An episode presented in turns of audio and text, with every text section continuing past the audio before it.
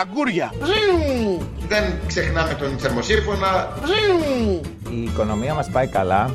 Τι είπατε; Ο κόσμος δεν, δεν θα έχει καμιά αμφιβολία όταν θα δει τους λογαριασμούς της, της ΔΕΗ στο σπίτι και θα δει ότι τελικά δεν θα πληρώσει τίποτα παραπάνω. Σε year to year. Everyday μαλακία.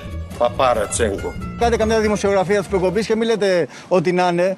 Γεια σας, είναι πέμπτη σήμερα, 20, 14, συγγνώμη, τι 20, 14 Ιουλίου, βιάζομαι να έρθει ο Αύγουστος, 14 Ιουλίου 2022. Είμαι ο Δημήτρης Κατζηνικόλας και ακούτε το καθημερινό podcast του Τμήματος Πολιτικών Ειδήσεων του Documento. Να ξεκινήσουμε με την χθεσινή είδηση της, της ημέρας. Ε; Να ξεκινήσουμε, γιατί όχι. Είναι χθεσινή, αλλά ε, νομίζω ότι μερικά πράγματα πρέπει κάποιος να τα ανεβάζει ψηλά, να τα αξιολογεί ψηλά και να τα δημοσιοποιεί τουλάχιστον σε ό,τι αφορά εμάς που διακονούμε στην ελληνική δημοσιογραφία για να αντιλαμβάνεται ο κόσμος περί τίνος πρόκειται. Κάποιοι μπορεί να μην συμφωνούν μαζί μας, αλλά τέλος πάντων η δική μας αξιολόγηση αυτή είναι. Μιλάμε για τη χθεσινή αναφορά του Πρωθυπουργού του Κυριάκου Μητσοτάκη από το βήμα της Ελληνικής Βουλής, όπου προσπάθησε με αυτόν τον τρόπο προσπάθησε να συσχετίσει την ε, ε, εμπριστική ενέργεια στο, στο Real FM με τον ΣΥΡΙΖΑ, με τον πολιτικό του αντίπαλο. Έτσι, ακούστε το. Κύριου Βερναδάκη, όλα αυτά από ένα κόμμα το οποίο μιλάει για την ποιότητα του δημοσίου διαλόγου και της ενημέρωσης. Επειδή λέει έτσι το είπαν κάποιοι ρεπόρτερ χωρίς σύνορα και μάλιστα την ίδια μέρα που μπήκαν βόμβες στα γραφεία ενός σταθμού που χθες κατέκρινε με μεγάλη αυστηρότητα τη δηλώση Βερναδάκη. Χιδεότητα χωρίς σύνορα. Χιδεότητα χωρίς σύνορα. Αυτό είναι. Δεν είναι η πρώτη φορά που ο Έλληνας Πρωθυπουργός εκτσογλανίζει, για να χρησιμοποιήσω και μια δική του έκφραση, τη Βουλή. Το έκανε και προημερών, θέλω να σας θυμίσω, όταν είπε, όταν χαρακτήρισε τους δημοσιογράφους που ερεύνησαν το σκάνδαλο Λοβάρτης και την ερευνητική δημοσιογραφία υπόκοσμο και συμμορία. Τότε ο κ. Μητσοτάκης πήρε ηχηρή απάντηση από το Δικαστικό Συμβούλιο. Από τους πέντε ανώτατους δικαστές, οι οποίοι αθώωσαν τους συναδέλφους, αλλά ο Μητσοτάκης, από την αθωτική απόφαση μέχρι σήμερα, δεν ψέλισε ούτε μία συγγνώμη. Μία συγγνώμη απλή, δείχνοντας βέβαια άριστα δείγματα του χαρακτήρα του. Τώρα επανήρθε. Για την ακρίβεια το έκανε επίτηδες. Αυτή είναι προσωπική εκτίμηση. Την αφήνω στο τραπέζι. Πήγε δηλαδή στη Βουλή όχι την ημέρα της ψήφισης ως ήθιστε, αλλά την προηγούμενη μέρα, όπου δεν ήταν εκεί ο πολιτικός του αντίπαλος, πήγε με σκοπό να εκμεταλλευτεί τον εμπρισμό του Real FM και να στοχοποιήσει τον πολιτικό του αντίπαλο. Να σας το πω απλά. Κάποιοι από τους ε, συμβουλάτερου του, από τους επικοινωνιολόγους του, ε, διέγνωσαν μεγάλη ευκαιρία για τον ίδιο και την κυβέρνησή του να προσπαθήσει ο Πρωθυπουργός από το βήμα της Βουλής να ταυτίσει τον ΣΥΡΙΖΑ με την ε, τρομοκρατική ενέργεια, με, την, με τον εμπρισμό στον Real FM. Και τον στείλανε εκεί για να πει όσα είπε για να στοχοποιήσει τον πολιτικό του αντίπαλο επί της ουσίας. Όπως θυμίζω, έκανε επί σειρά ετών ο πατέρας του. Τα ξεχάσατε; Τα ξεχάσατε. Ο πατέρας του δεν ήταν σε αγαστή σύμπνοια με όλες τις μεγάλες εφημερίδες τότε. Όλες, σχεδόν όλες, έτσι. Που κατηγορούσαν τον Πασό και τον Ανδρέα Παπανδρέου για σχέσεις με τη 17 Νοέμβρη. Εκείνοι δεν ήταν που λέγανε ότι ο Ανδρέας Παπανδρέου ήταν ο αρχηγός της 17 Νοέμβρης. Της 17 Νοέμβρης, συγγνώμη. Από κοντά δεν ήταν και οι εφημερίδες της εποχής. Για να μάθουμε τελικά μετά από καιρό από μια τυχαία ενέργεια ότι ήταν ο γιος της Παπαδιά. Ε, αυτό κάνει η ελληνική δεξιά. Αυτό κάνει σε συνεργασία με μεγάλη μερίδα του τύπου. Αυτό λέγεται διαπλοκή και διαφθορά. Και δεν είναι τωρινή υπόθεση. Μην κοιτάτε που ε, ε, έπιασε κόκκινο επί τη δεκαετία του 2000 από τον Κώστα Σιμίτη και μετά. Η διαπλοκή είναι ενδυμικό φαινόμενο στην Ελλάδα. Από τότε που εμφανίστηκε σε αυτό, ο, ο τόπος αυτός που απέκτησε κρατική υπόσταση. Έτσι. Μαζί, μέσα στη διαπλοκή, καρδιά της διαπλοκής και ο τύπος. Δεν είδε, δεν άκουσε τις δηλώσεις του κ. Μητσοτάκη. Και αυτή την εξωθεσμική, λέω εγώ, και εμφυλιοπολεμική παρέμβαση του. Σαν να μην υπήρξε, σαν να μην έγινε ποτέ. Μόνο αν μιλήσει ο Πολάκης ή ο Βερναρδάκης, για να θυμηθούμε, σηκώνουν το φρύδι του πολιτικού πολιτισμού. Όλοι οι δίθεν ε, δημοσιογράφοι, μεγάλο δημοσιογράφοι, από τα κανάλια και από τα δελτία ειδήσεων. Αλλιώς βράζουν στο ζουμί της πολιτικής χιδεότητα, της ανηθικότητας, του ξεπλήματος, όσο και αν ακούγεται σοβαρό αυτό, δεν παίρνω τίποτα πίσω του ξεπλήματος κάθε πεδαραστή, κάθε βιαστή, κάθε δολοφόνο και καταχραστή. Αρκεί να είναι της αρεσκίας του συστήματος και κοντινός της αρεστίας της ανηθικότητας. Σας φαίνεται υπερβολικό όλο αυτό; Ποιος χτυπούσε πρωτοσέλιδα στα δελτία ειδήσεων, κρόουλ από κάτω, όταν έμπαινε η είδηση για τον Λιγνάδη και τους βιασμούς, όταν ο Λιγνάδης κατηγορούνταν από τη δικαιοσύνη για τους βιασμούς, περνούσε κρόουλ από κάτω στο δελτίο ειδήσεων του Σταρ και στο δελτίο ειδήσεων του Sky, τον πάνε στη δικαιοσύνη για το τίποτα. Για το τίποτα γράφαν οι παγλαμάδε της δημοσιογραφίας, τους βιασμούς των, των, των, των ανήλικων παιδιών, των ανήλικων αγοριών. Για το τίποτα είναι για αυτούς. Ω πού θα πάει αυτός ο κατήφορος στην Κολομβία των Βαλκανίων; Για πείτε, για πείτε. Κατά τα λοιπά, ο Υφυπουργός Παιδείας και Πανεπιστημιακός σήμερα, ο κ. Άγγελος Ιρήγο, έβαλε φωτιά στη Βουλή, μιλώντας το πρωί προς το μεσημέρι για άρωμα πολυτεχνείου. Έτσι είπε ο κ. Ιρήγο. Τι τα θέλει τώρα αυτά, είναι και πανεπιστημιακός δάσκαλος, ήταν μάλλον τώρα είναι πολιτικός, κάνει πολιτική καριέρα. Ε, ας ακούσουμε, ας ακούσουμε όμως για να μην πει κάποιος ότι, ότι τον αδικούμε, ας ακούσουμε την αιτιολογία του, το πώς το αιτιολόγησε μετά τη σφοδρή αντίδραση των εκπροσώπων και του Πασόκινάλ και του ΣΥΡΙΖΑ βεβαίως και του ΚΚΕ εννοείται. Βγήκε να δικαιολογήσει τα δικαιολόγητα και ας τον ακούσουμε τι είπε. Ας τον ακούσουμε.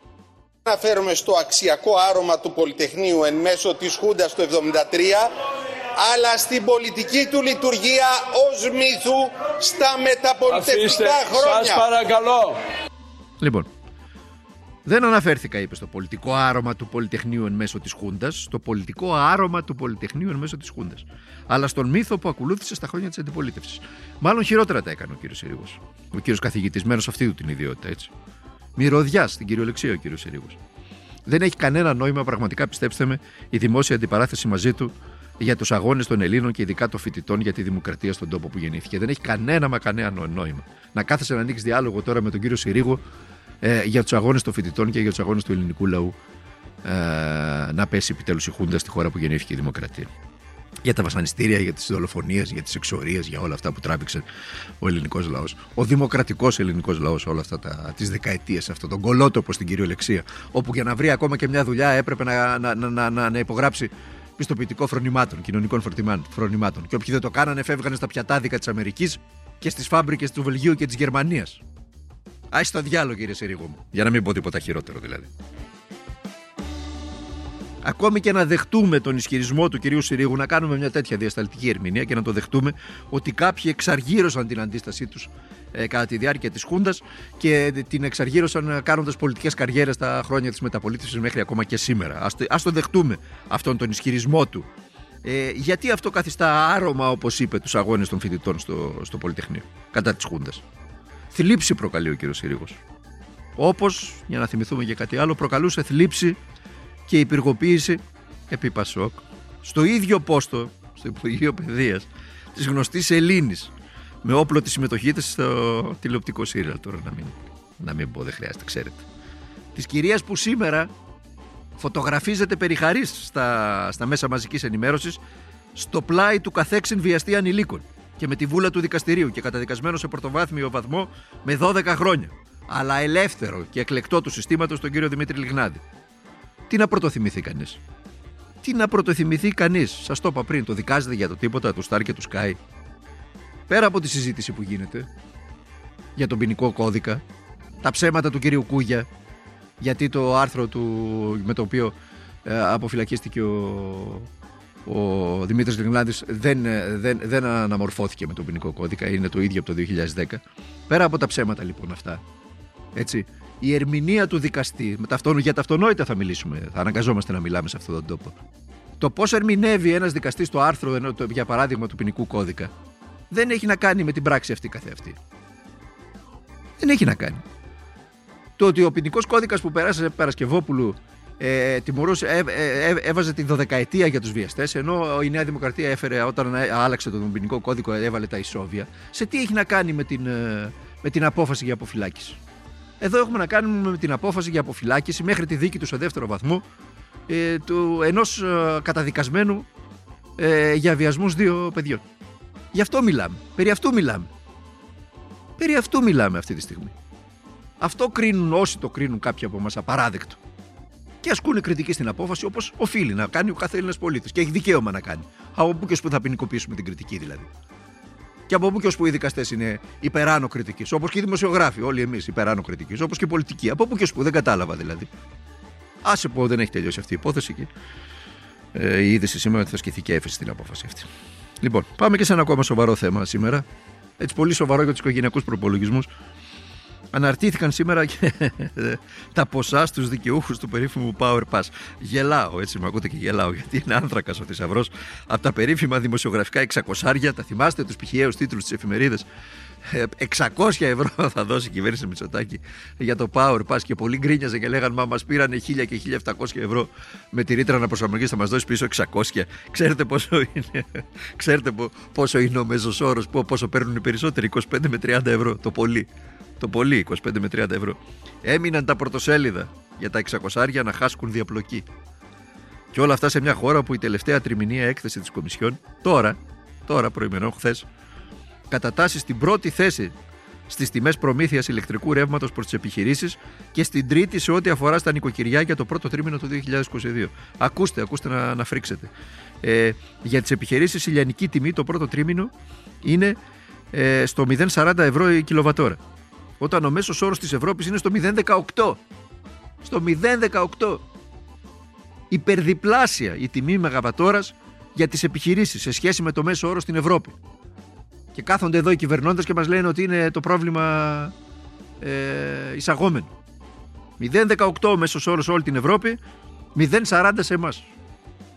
Ενώ για τα νοικοκυριά είναι στο 0,35 ευρώ η μεγαβατόρα. Έτσι, η κιλοβατόρα, συγγνώμη. Η κιλοβατόρα. Ε, με το μέσο όρο της Ευρωπαϊκής Ένωσης να μου διορθώνεται στα 0,29 στα 0,29. Με απλά ελληνικά, τώρα να το πούμε ελληνικά, το καταλάβει ο κόσμος, μην μπερδεύουμε και με τους αριθμούς. Η τιμή προμήθειας του ρεύματος αυξήθηκε σύμφωνα πάντα με την έκθεση της Κομισιόν. Κρατηθείτε το πρώτο τρίμηνο του 2022 στην Ελλάδα κατά 111%. Μέσα σε τρεις μήνες 111%. Και έρχεται τώρα το περίφημο Power Pass που διαφήμιζαν οι εφημερίδες ε, να δώσει 25 και 30 ευρώ στους ανθρώπους που πλήρωσαν 500 και 600 και 700 και 1000 καμιά φορά και παραπάνω ενδεχομένως. Τι να πει κανείς, πραγματικά. Δεν υπάρχουν λόγια. Δεν υπάρχουν λόγια τόσο για, τα, για τις αποφάσεις των κυβερνώντων, όσο θα επιμένω και θα το λέω, όσο και για τον προκλητικό τρόπο με τον οποίο τους στηρίζουν η πλειοψηφία των μέσων μαζικής ενημέρωσης στην Ελλάδα για να μας θυμίζουν εσαί και διαρκώς ότι είμαστε η Κολομβία των Βαλκανίων. Αυτά. Θα τα ξαναπώ μαζί αύριο στο τελευταίο podcast του Τμήματος Πολιτικών Ειδήσεων του Ντοκουμέντο.